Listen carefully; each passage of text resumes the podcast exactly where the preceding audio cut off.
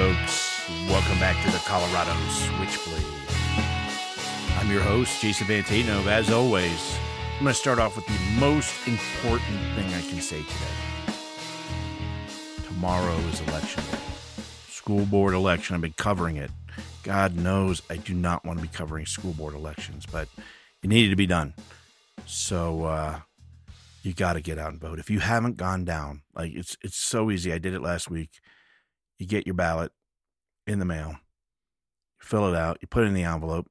You don't have to go get a stamp at the post office because we all know what the post office is, is going to be like, and we we just don't want to deal with that with going down through the loop and all the construction and then just the just the the existential hell that the post office provides as a customer experience in general in the uh, the town of Estes Park, Colorado. It is just so bad.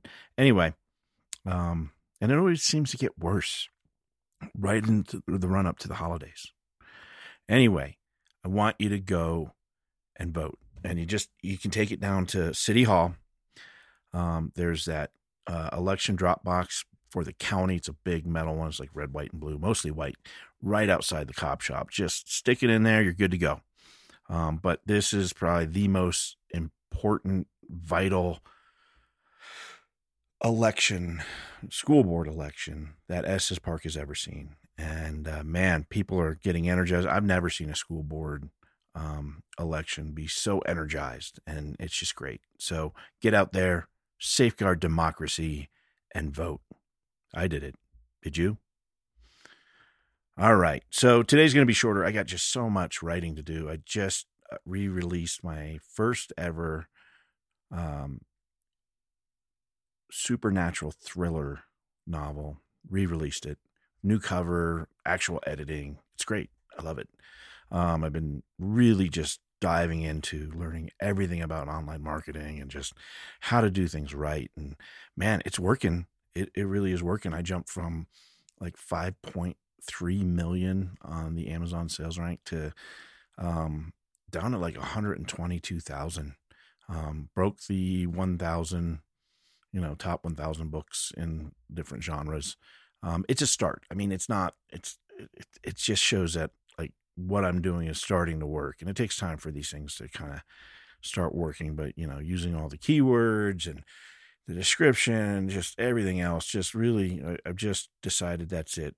You know, after having some experiences with real publishers, um, I, uh, I, I kind of always wanted to keep my at least a supernatural fiction series, Colorado's Chance, as my test bed, so that I could really see, you know, which does better because we are in a brave new world of publishing right now, and so um, you know, I I've seen some good things. I, I got some flyers. I'm going to be working with some local businesses to get flyers with QR codes and copy, and you know, it's got got some teaser text on there and some of the illustrations that I've I've you know created um, based on scenes in the book. Um, and uh, have a new video out. It's up on the Amazon page, working with the A plus Amazon page content which is like the ones that you see that have like from the publisher that have like three panels that you know are expanded and whatnot. So you know just trying to incorporate all of it that with tiktok and facebook and goodreads um so yeah. And here's what i'll say like right now i have lowered the price of the the kindle books and if you have kindle unlimited you can read it for free. Um but if you don't it's only like it, it's a very discounted price it's like a couple bucks um, and I'm doing that to spur um, just reader engagement and word of mouth. So here's the deal: if you don't have Kindle Unlimited and you're a paying member of the Colorado Switchblade, um, and you you you want a copy of this for free, I will send you the ebook, the PDF, um, for free. You just have to email me, Jason at Colorado Switchblade and I'll check the your email. Email me from the the email address that you have a membership with, a paid membership, it be the five dollars a month one, and um, I will send you a free copy of it. Um, but but the deal is, you gotta you gotta post a review on Amazon because that really helps a lot with the algorithms and placement and everything else. Um, and I'm not telling you to, you know, give me a, a blowing smoke up my ass review. I'm just saying, you know, give it an honest review, what you really thought of the story. And um, that's it. So I'll give you a free copy for a limited time. That's not going to go on indefinitely. And the prices are going to come up. It's just you want to go lower, especially on the ebooks when you first put out a new book, because it just spurs word of mouth and, you know, reviews and, and things like that. So right now you can go get it. There'll be a, a little um, picture of the cover of the book, Colorado's Chance of Firewalker. It's got like an elk looking thing, kind of a mystical interdimensional elk with some walking out of like a fire or a forest fire and and it's got some like mystical glyphs up above it. So check it out. Let me know what you think. Um and uh yeah, please write a review. So we're gonna we're gonna just gonna be a quick episode today. I've got a short interview with Jessica Denson. Now I, I posted the video of my interview on her podcast, The Lights On, which is um it's produced by uh, Midas uh, Midas Touch, who does like Michael Cohen's podcast and you know a bunch of these other ones. Um, but uh, I I felt there was just more of a human story with her and her recent um, victories against the Trump campaign.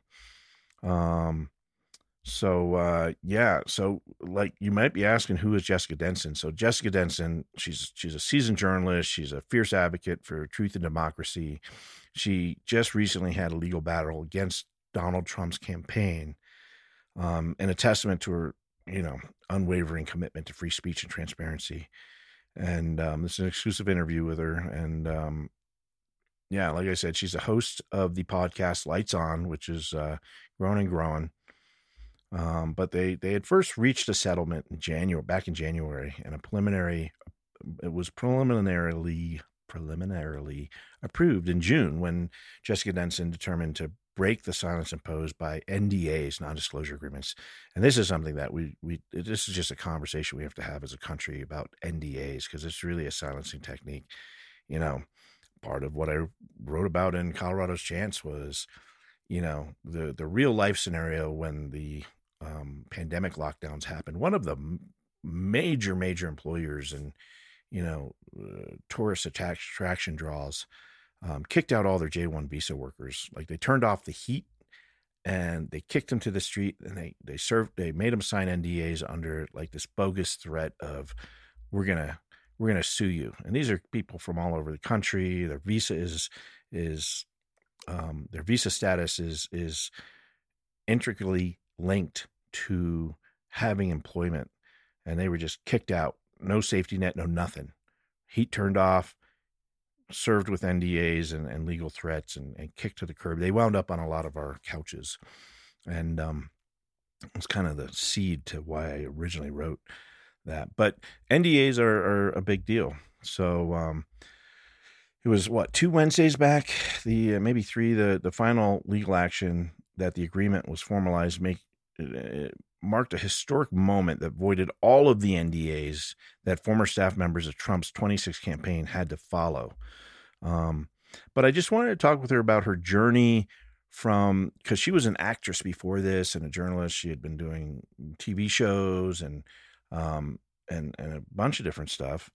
She went to school for journalism and then got swept up in the Trump campaign and then saw the the ugly reality of it and then decided to say, you know what, I'm good. I'm gonna I'm gonna exit stage left, and um, yeah. So the the in Trump's 2024 campaign, they've been uh, downplaying the significance of the Denson case, arguing that the 2016 campaign workers were informed in 2022 that their NDAs were no longer valid. However, Denson's legal team, um, which I think is Protect Democracy, these are people that I work with a lot. My or I, I see a lot. I I interface with them um, doing my my speaking engagements with with uh, Georgetown Law's ICAP. Um, anyway, um, they they were highlighting that there was just a lot of, of vagueness in those agreements, the NDAs signed by the 2016 staffers, and that prohibited them from demeaning or disparagingly disparaging publicity, which is I think that's literally the definition coming from the Trump campaign. um, and the, their tactics that we see every day in all of these court cases. Um, and then they they actually got a settlement and uh, a total of 450 $450,000 was allocated, which most of the funds were designated for covering legal fees and expenses. But Jessica herself was set to receive, I don't know, like 25,000, something like that. Um, but yeah, so uh, I just wanted to kind of dive into the human experience of what she had gone through, um, because you know, I I myself, having testified before Congress during the January 6th committee, you know these these can be very jarring experiences um, to be thrust into kind of a national and international spotlight doing this. And i just thought it would be a, you know we kind of connected when we i did my interview on her show. And um, i just wanted to to explore that human connection a little bit that that human experience. Um, and so that's the uh, the interview that we're going to have today.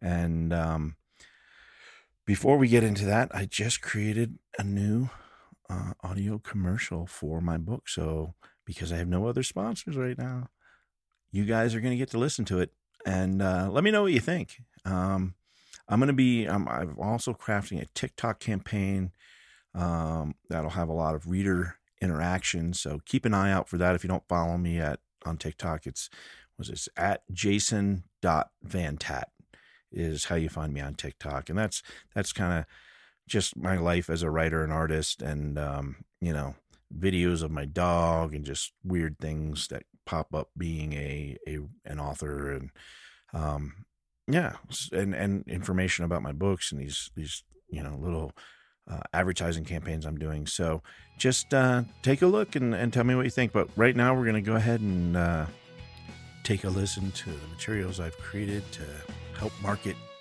my uh, the re-release of my first novel, Colorado's Chance the Firewalker. Have you ever visited the breathtaking landscapes of Estes Park, Colorado, and wished your adventure didn't have to end? Now you can continue the journey with Colorado's Chance, the Firewalker, a thrilling supernatural adventure set right in Estes Park, Rocky Mountain National Park, and Aspen. Follow the story of Chance Van Horn, a seasoned journalist, as he delves into mysterious occurrences at the Summit Hotel, navigating through a labyrinth of danger, enigmatic symbols, and dark secrets. And join Summer and Winter, his adventurous nieces, as they uncover hidden realms and mystical libraries, all set against the stunning backdrop of Colorado's Rockies. Whether you've visited Estes Park, call it home, or have yet to experience its wonders, this novel brings the magic of the mountains to life, weaving a tale of suspense, mystery, and unbreakable bonds of family. So, are you ready to dive back into the beauty of Colorado and embark on an unforgettable supernatural adventure? Grab your copy of Colorado's Chance, The Firewalker, today, available on Amazon.com. Don't miss out on this journey of mystery, resilience, and the magic of the supernatural crafted by Estes Park's own Jason Van Tatenhove. Not too bad, right? I dig it. The videos are the better. You haven't checked that out, I did a whole post of it. So just look back one post and you'll be able to, to watch it there. All right. Well, I got a lot of writing to do. I got my writer's group tonight. So uh, we're just to go ahead and jump right into the interview. So here we go. Okay, folks, welcome back to the Colorado Switchblade. I'm your host, Jason Van Tatenhove, and today we have on a special guest, uh, Jessica Denson, who you may or may not know about. She's been in the news before, and we actually connected when she reached out to me uh, to do to, to do an interview on her podcast. But I found her story so intriguing and and kind of a, along similar lines or similar parallels to to some of the the the themes in my own life that I thought it'd be a real just interesting conversation have her come on and talk about the experience that she's been through. So, Jessica, thanks for coming on. Welcome to the Colorado Switchblade. And um, if you would, could you just introduce yourself to my listening audience and and kind of just tell us who you are? Well, first of all, Jason, thanks so much for having me. We absolutely loved having you on Lights On, um, my podcast. But um, yes, my name is Jessica Denson, and I have basically spent the last going on six years of my life litig- litigating against Donald Trump by way of suing his uh, campaign. Um, and this this started out, um, which we can definitely dive into more, as kind of a very um, existential, moral, and spiritual crisis that I had back in 2017 as to whether or not I was going to take legal action about some very horrific workplace experiences I had, and it um, became this kind of unbelievable um, legal journey, political awakening, um, where I realized how badly duped and misled I had been into supporting Donald Trump in the first place. And in the in the course of this, it, it, in and out of arbitration and court, um, we invalidated hundreds of Trump campaign NDAs. Basically, his infamous uh, ludicrous illegal NDA that he's been using in one variation or another for decades to to silence criticism and and punish really punish and censor his critics. We invalidated these through the courts. So um, that's a little bit of my background, and I'm I'm really excited to be here and talk to you more about it. Yeah, yeah, and you were before you kind of got involved in in the Trump campaign and and the the political halls that you walk now you were an actress, right? Yeah, I am an actress. Absolutely. Yeah, yeah. So tell us a little bit about that. Yeah, well, it's um, you know, that is my first love. That is my first love. I actually I've been acting since I was, I don't know, 8. Um, when I was 14, my my mother and I moved from back east from Northern Virginia, DC suburbs to California so I could more actively pursue it. Um, and then I um, I did a little bit, um, and then I went to college, and I wanted to. I initially had had thought I would study theater, but I made the choice to study another love of mine, which is journalism, to have kind of a real, you know, solid educational background in another field. And I absolutely love journalism. I was really successful in college as a journalist. Um, and then I graduated, and you know, everybody thought I was going to be going into the news business, and I'm like, see ya, back to LA, back to my acting career. So, um, through my 20s, I worked um, kind of between LA and New York, and I would say that I had more success in New York. I was booking, um, starting to book TV shows, and um, you know, do more significant work in New York, anybody who has, uh, I think, pursued a career as an actor without having a direct line via nepotism into some very great roles knows that it is not an easy road to hoe. Um, it's it's challenging. There are ups and downs, but the ironic thing is that um, right before I started my work on the Trump campaign, I was probably doing uh, uh, you know, I, I was doing as well as I had ever done in my acting career. Um, and looking forward to continuing it. and this was not, you know, I never had political ambitions. Um, I, I kind of always had the feeling that politics was best influenced from the outside. But, but, but, but, and here's the the horrific caveat: I had been sucked into the Fox News vortex for at least the past eight years, at least the entirety of the Obama administration um, and i would say that was instrumental in in making me think that we were dealing with some existential threat from the democrats trump comes around and i see him as you know this outsider that can bring the change we need and confront you know all the boogeymen in government that i was led to believe existed by the fox Right. newses of the Yeah. world and um and so i pursued an opportunity to help donald trump god help me uh, become the president of our of our country so Well, that's that's kind of how it started and and I think that's a common story, more common than we might think. I mean, I for me, I I my first love also was theater or acting. Mine was more specifically theater. Um, and uh, you know, then went on to art school. And I, I get asked so often, how could someone who comes from a background like you get sucked into this? But it really it's it, it happens more than people think. And yeah it really um, does I think that that's something that we need to be aware of that, you know, we are a product of the media that we are consuming. And um, you know, we we talked about this a little bit on your podcast. Um, and and you know, that really is um one of the gateways into kind of going down a path that maybe you wouldn't have seen yourself going down before. So so tell us, how did you start getting into politics? What what led you to because you were were you a staffer for the campaign? What what did you do with the Trump campaign? I was a staffer. I was a staffer. I literally met somebody outside of Trump Tower who ended up connecting me with the department that he worked for, which was the data department. Um, this often gets confused. Back when there was more scrutiny on the Trump campaign, their data department was often associated with Brad Parscale. But under his umbrella, there was a smaller data department run by an individual named Camilo Sandoval. Um, I encourage your listeners to Google him and his uh, tenure in the Trump administration for details that uh, are not so um, not so wonderful.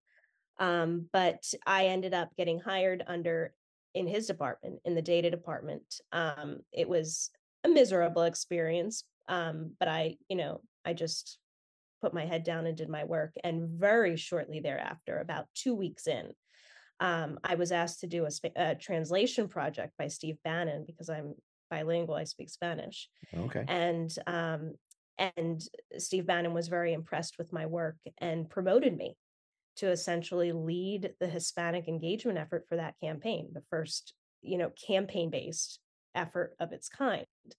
And so I started building out basically from the ground up a Hispanic engagement effort, rebranding the logo, making the Twitter site bilingual, you know, doing campaign literature, uh, literature that was bilingual.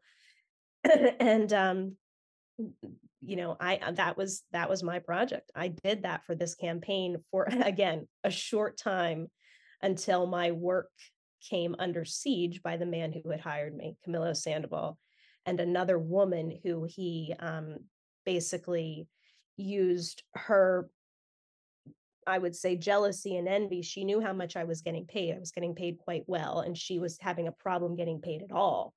And so this man that had hired me used her grievances as kind of a wedge issue to absolutely sabotage me. And I I ended up going through what was Jason just a complete her completely horrific and terrifying experience. I was falsely accused of leaking Trump's taxes. I was falsely accused of shopping bids to the media. I was banned from Trump Tower. Um, I was basically branded as a criminal on this campaign and I had no resources. Every time I would try to correct the record or fight back, they would further ostracise me. And it was it was just uh, terrifying, absolutely terrifying. Wow. And I can only imagine from other stories we've heard coming out, um, which hopefully there'll be more now because of the the victory with the non-disclosure agreements. Um, but it, it, I mean, it sounds like th- this is not an isolated story. That that these types of of just horrific working environment stories are fairly commonplace. Is is that what you would think from your experience? absolutely. Absolutely. I mean, this is you know, this I think the Trump campaign boiled down and really the Trump White House is the same thing.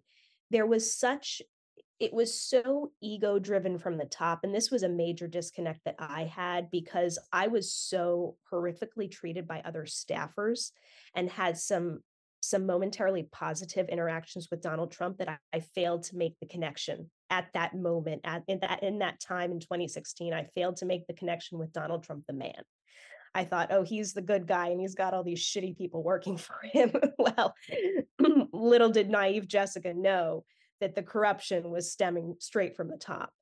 And um, that's what you have when you have this ego driven, narcissism driven, um, you know, structure. Everybody below is just in a, you know, incessant power battle for their own survival there are no guardrails there are no you know ethics guidelines there is no um, baseline standard for treating people with decency and dignity. Um, and in fact the people who are the most flagrantly corrupt are the ones who ultimately survive. And that's what makes an organization and in donald trump's case what became the presidency um, such a dangerous you know a dangerous concept. So fast forward, um, you how did you decide to to fight back? What was it in your your life that said, you know what, I'm not going to take this anymore. I'm going to stand up for myself and and hopefully other people and and really decide to to to take on this battle. Well, Jason, it absolutely was that. It was realizing that I had to stand up for myself. And I I had fought this. I had basically fought this for a year, you know, knowing that I had this legal case, meaning the workplace case. I had this legal claim and wanting more than anything. I mean, you know, take away the construct of Donald Trump or politics or anybody. Nobody, I think a lot of people would be hesitant to want to dive in to a massive lawsuit like this. I mean, you want to you want to think that there's another way to handle things. You know, I in my case wanted to think I know there are so many lessons I can learn for myself. You know, I can reform myself, be better next time, stand up for myself, you know, not let myself and this is a this is a massive I think gaslighting a thing that a lot of people that deal with abusive situations have to deal with but you think I could have done something to not be treated so horribly, right? Yeah. and so I thought I could make all those corrections on a personal level and go forward. And, you know, I'm a very spiritually minded person. I, you know, I pray a lot. I turn to God and I I did a lot of prayer about this and I, you know, studied studied the Bible, studied my spiritual resources leading up to this. And I and I wanted to find peace in this notion that I was going to forgive everybody, reform myself and move forward. And, you know, Jason, I came to the year, a year out from 2016 when, uh, when my, my claims, the statute of limitations on my claims was about to expire. And I had decided I'm not going to do this. I'm going to move on. And, and it was like, God would not let me do that. I had a very intense um, couple of days. I remember one night where I just, you know, my eyes were burning so much from having cried so much. Um, this is a really interesting and ironic piece of this, but Donald Trump at the time was in South Korea. And he had given this speech that, you know, not his sentiments, but his words, probably written by Stephen Miller. I worked with Stephen Miller. I know he can write some, you know, lovely sounding speeches. And Donald Trump gave this speech about, you know, the United States being the light that's shining in the darkness, democracy being the light that's shining in darkness. And at this point, I wasn't off the Trump train. So I was still listening to Donald Trump's words and thinking that they were inspirational, believe it or not. And his words in that speech, like I said, not his heart, but his out of his mouth, were actually an inspiration to me in that moment to that I could not let my light die, that I had to shine bright, that I had to defeat these dark forces that I had experienced. And I literally woke up the next day with very little sleep, um, pulled out a draft complaint that I had started working on, and I finalized it. And I went and filed a pro se, pro se defamation and human rights lawsuit against the Trump campaign and it, it's been a long battle since and yes. you you've seen some victory now finally absolutely absolutely yeah so right out of the gate on that was november of 2017 christmas eve 2017 they filed a 1.5 million dollar lawsuit against me in arbitration for having violated their nda and this is where the whole nda battle started so i ended up um, not the plan at all. I mean, I thought I would file it and, and get some help with a legal team. That did not happen. I I searched incessantly for a year for legal help. In the course of that, ended up suing the first time pro se to void this NDA. I never entered their arbitration. I got one amazing victory in state court saying that my claims could stay in open court and were not guided by the NDA's arbitration clause. I got another loss saying that my NDA claim had to be arbitrated, ultimately ended in a $50,000 judgment against me.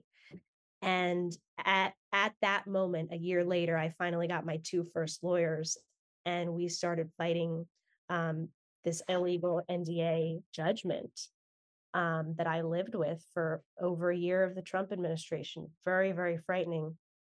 Fast forward, we get it overturned we get joined by this amazing team at Protect Democracy, and we bring at this point what is our second iteration of a class action to void all Trump NDAs. And we get this amazing trajectory from our judge to actually get a ruling on summary judgment before we even get to the class aspect of it.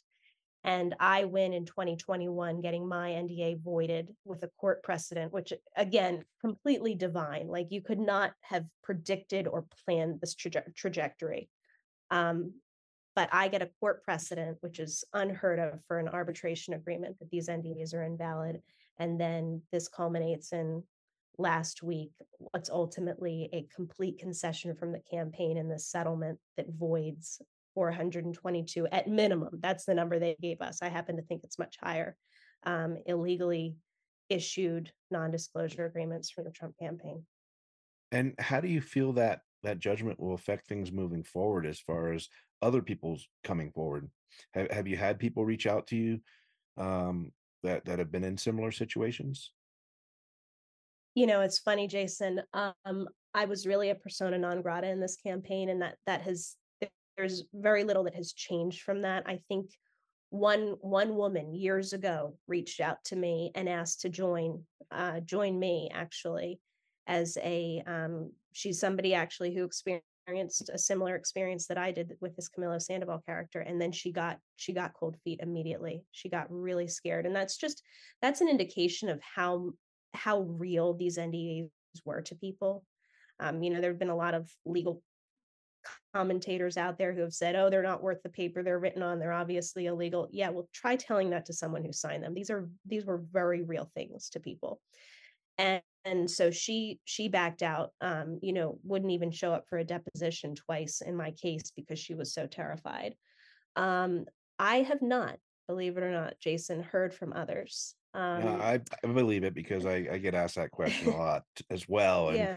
you know i i try not to make myself easily contact contacted but um contacted yeah i don't know if they would otherwise anyway so um yeah.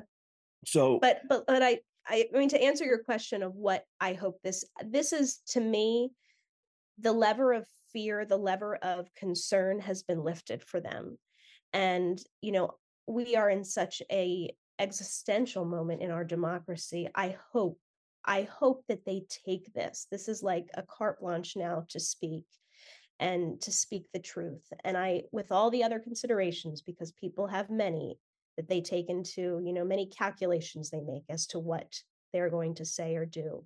But I hope they understand that this lever of fear is removed from them and there are no more, you know, at least legal excuses not to speak and that they really seize on this opportunity um, if they're so inclined and God hope, God, you know, willing they are. Well, I, I certainly hope so. I think now I, I agree with you. I think we are at a crossroads with our democracy.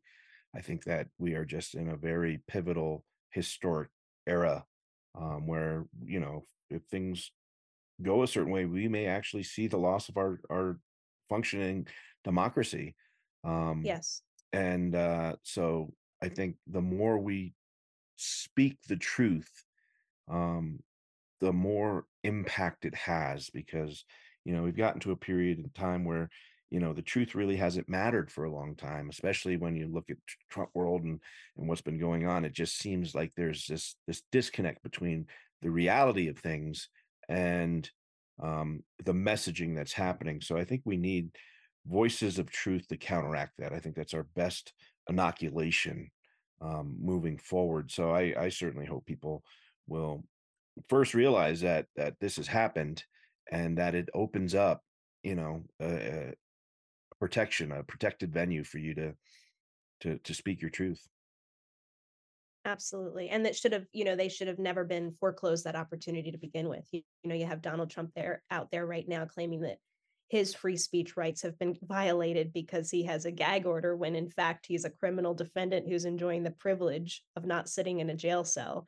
And I, I i, just think it's so vital for people to understand how rich these claims are from someone like donald trump who literally illegally gagged and muzzled who may have been his most you know significant critics for the entirety of his presidency and while he was running for reelection in 2020 you know, just sit with that for a minute.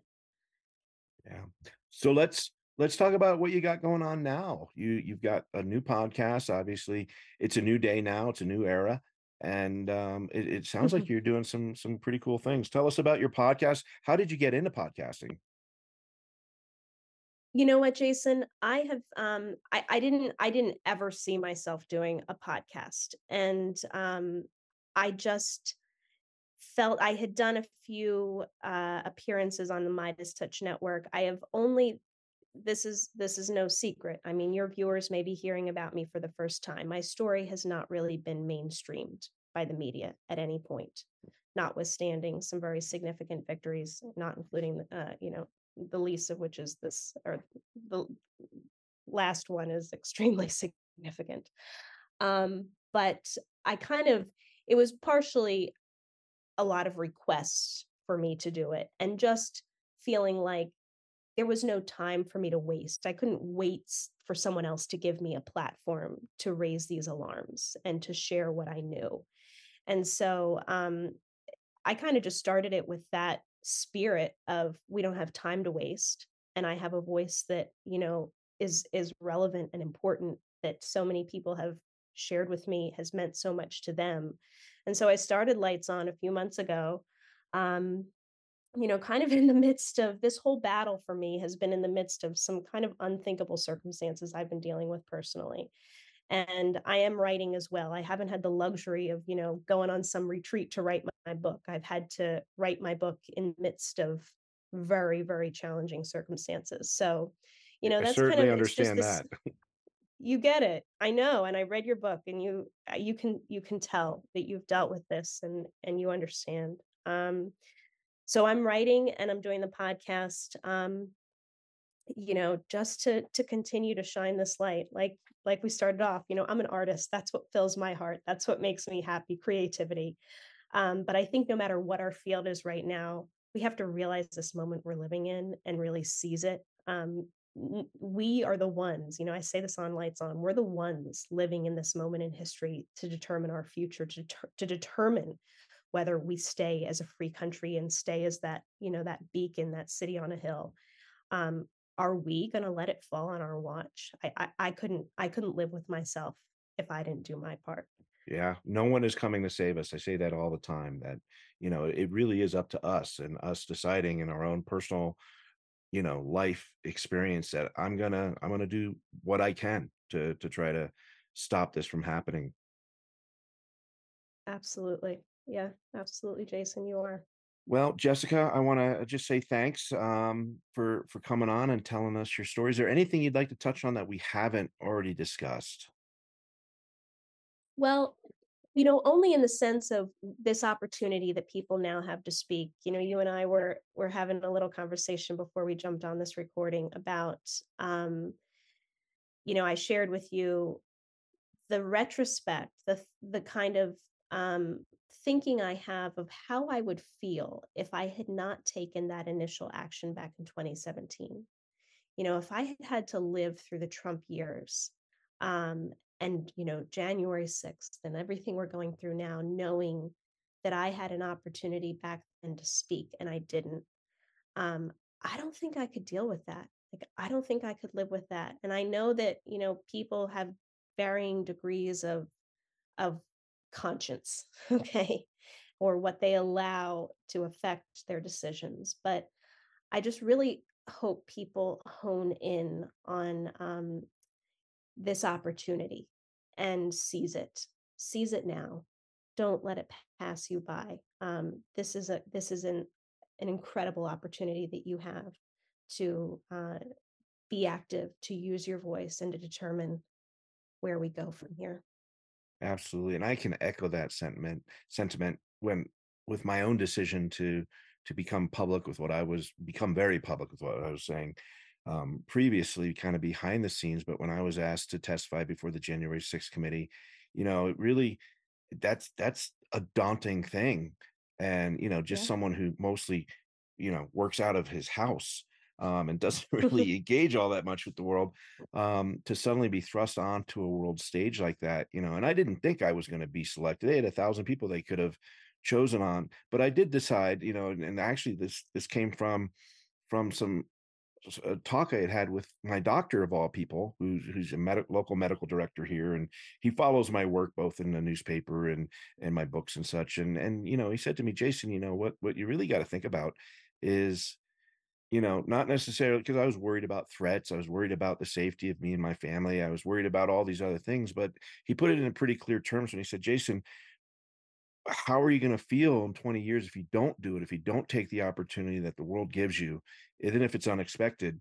Um, and and you you look at what the world may become and and have to look at your daughters you know how are you going to feel with that and that really was one of my motivating internal prompts to say you know what i if if if the universe is going to put me here then i'm going to i'm going to go ahead and do it so I, I i i just want to echo your sentiment with with you know if someone's out there and you've got a story to tell you know it, it can be um it, it can help.